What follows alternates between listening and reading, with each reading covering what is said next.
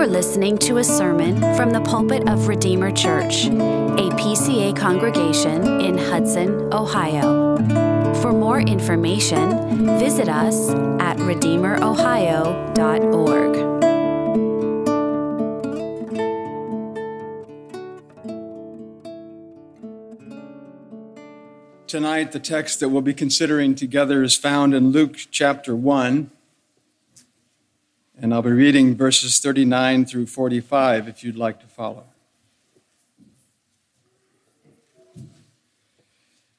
In those days, Mary arose and went with haste into the hill country to a town in Judah. And she entered the house of Zechariah and greeted Elizabeth. And when Elizabeth heard the greeting of Mary, the baby leaped in her womb. And Elizabeth was filled with the Holy Spirit. And she exclaimed with a loud cry, Blessed are you among women, and blessed is the fruit of your womb. And why is this granted to me that the mother of my Lord should come to me? For behold, when the sound of your greeting came to my ears, the baby in my womb leaped for joy. And blessed is she who believed that there would be a fulfillment of what was spoken to her from the Lord. Well, as you know, the angel Gabriel was dispatched from heaven to announce good news to Mary. She would conceive and bear a son whom they would call Jesus. And he would be a great Savior sent to accomplish a great salvation. And as God's son and David's heir, he would occupy the throne and he'd reign forever. And this holy child would be preserved from the original sin by which all of us are tainted by a miraculous conception. Indeed, Mary herself would be overshadowed, we're told, by the Holy Spirit, and Christ would be without sin. He'd have no human father. He'd be conceived by supernatural power.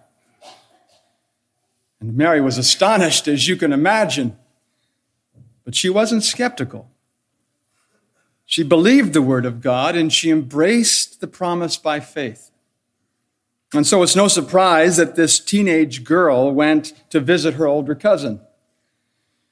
Elizabeth herself had been barren, but would now be blessed by God with a baby. And with Gabriel's message fresh on her mind, Mary was eager to share the news. So these two favored ladies met and they poured forth their hearts. And of course, as we read, at the sound of Mary's voice, Elizabeth's unborn baby boy leaped in her womb. Here was the forerunner of Christ, filled with the Spirit, jumping for joy. And by the same Spirit, his mother Elizabeth prophesied joyfully of the Christ. Blessed are you among women, and blessed is the fruit of your womb, she said. And how her heart was full of gladness and amazement which was expressed in her thanksgiving and praise. She recognized that Mary's child was uniquely and undeniably blessed. He would be born of a virgin, born under the law, and he'd be our Redeemer. For him, the first step of his humiliation. For us, the first step of salvation. And this child called Jesus would be holy and blessed and I want us to consider three reasons to explain why this is so. First, the Lord Jesus was holy and blessed because of who he is. The psalmist expresses the desire of the Old Testament saints when he says in 72, Blessed be the Lord, the God of Israel, who alone does wondrous things. Blessed be his glorious name forever. So the Lord is blessed in and of himself. Eternally blessed, unchangeably blessed. He dwells in unapproachable light and he is infinite in blessedness. Jesus said to John, Fear not, I am the first and the last and the living one. In other words, he is the Lord of whom the psalmist spoke.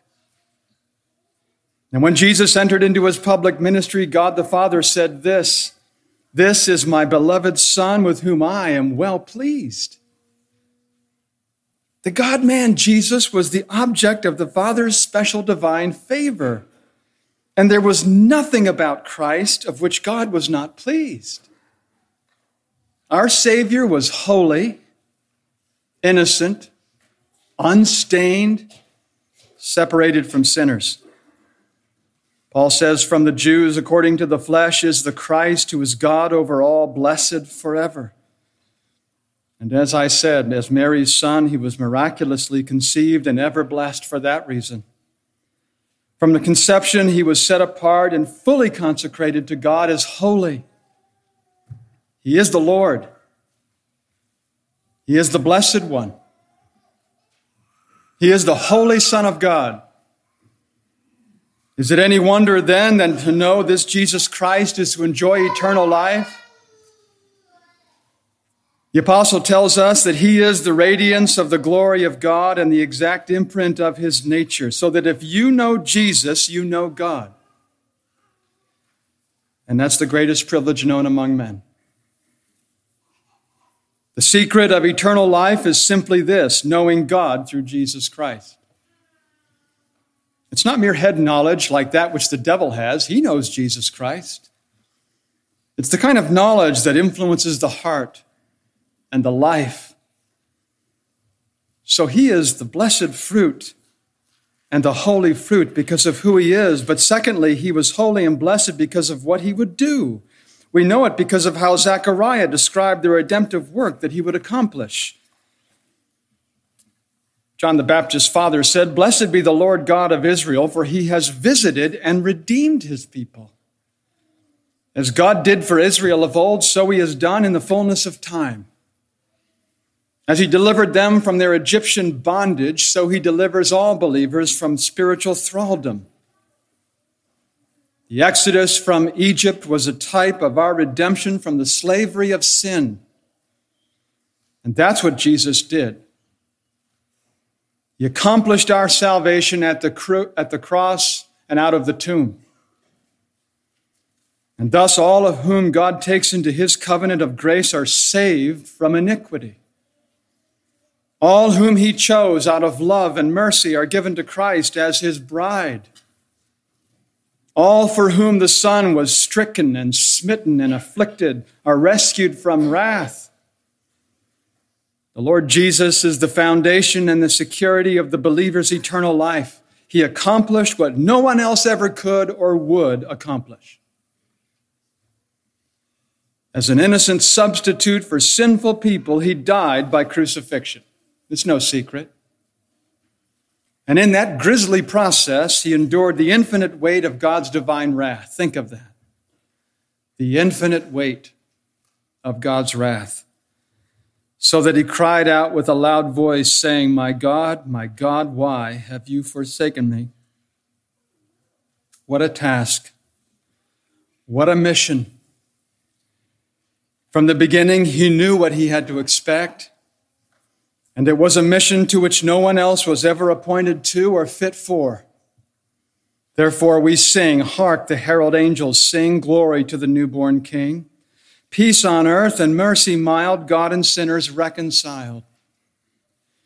That great chasm between God and his people has been bridged, and the great discord has been resolved, and justice has been satisfied, and mercy has been gratified, and man has been reconciled with God.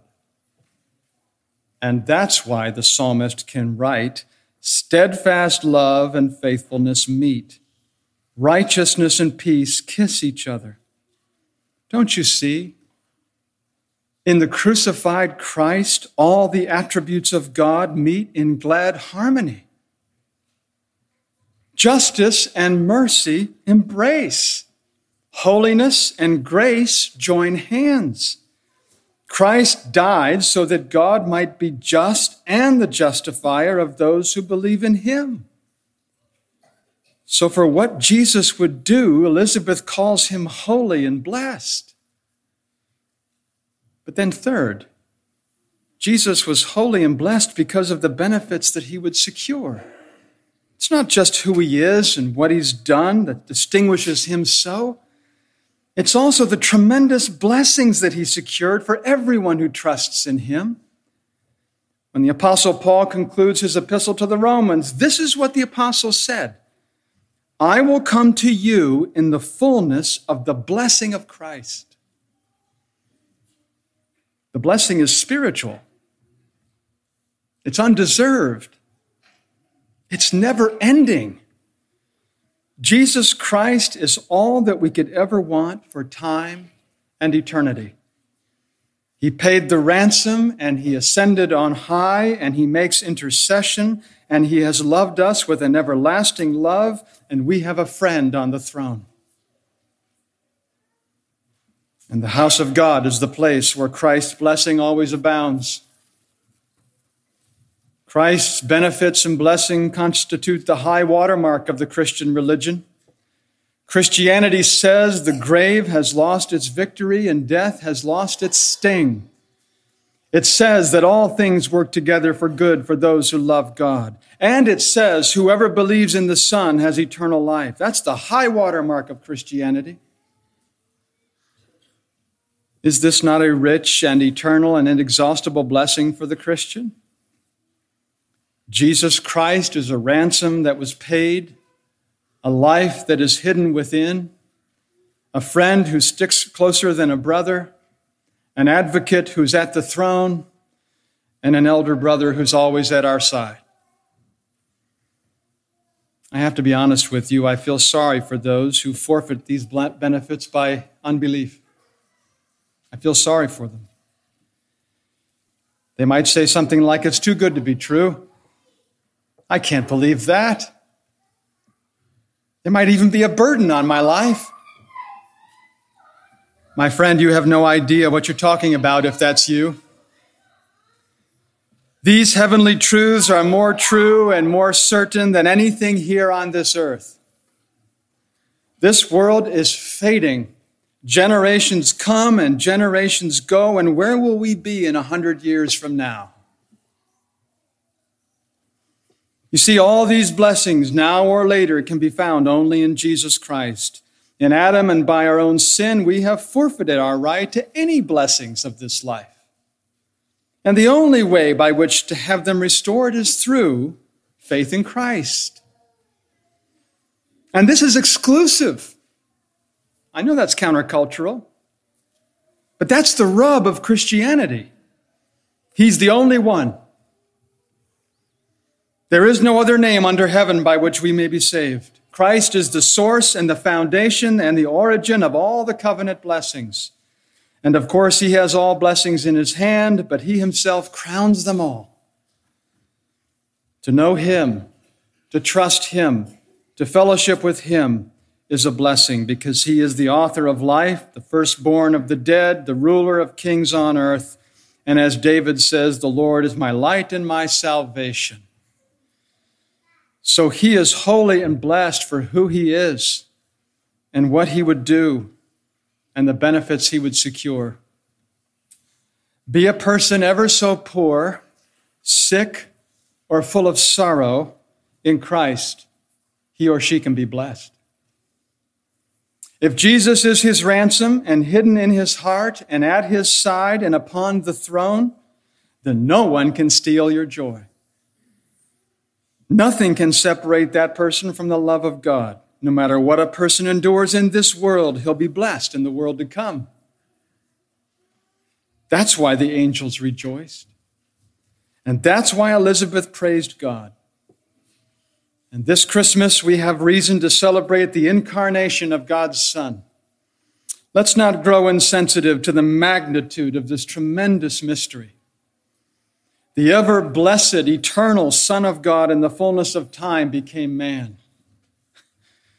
How time and eternity can coexist in one person is so far beyond me. I don't understand it. It's a mystery. But I can, and I will believe it. I do so because in His Word, God tells me so, and He cannot lie.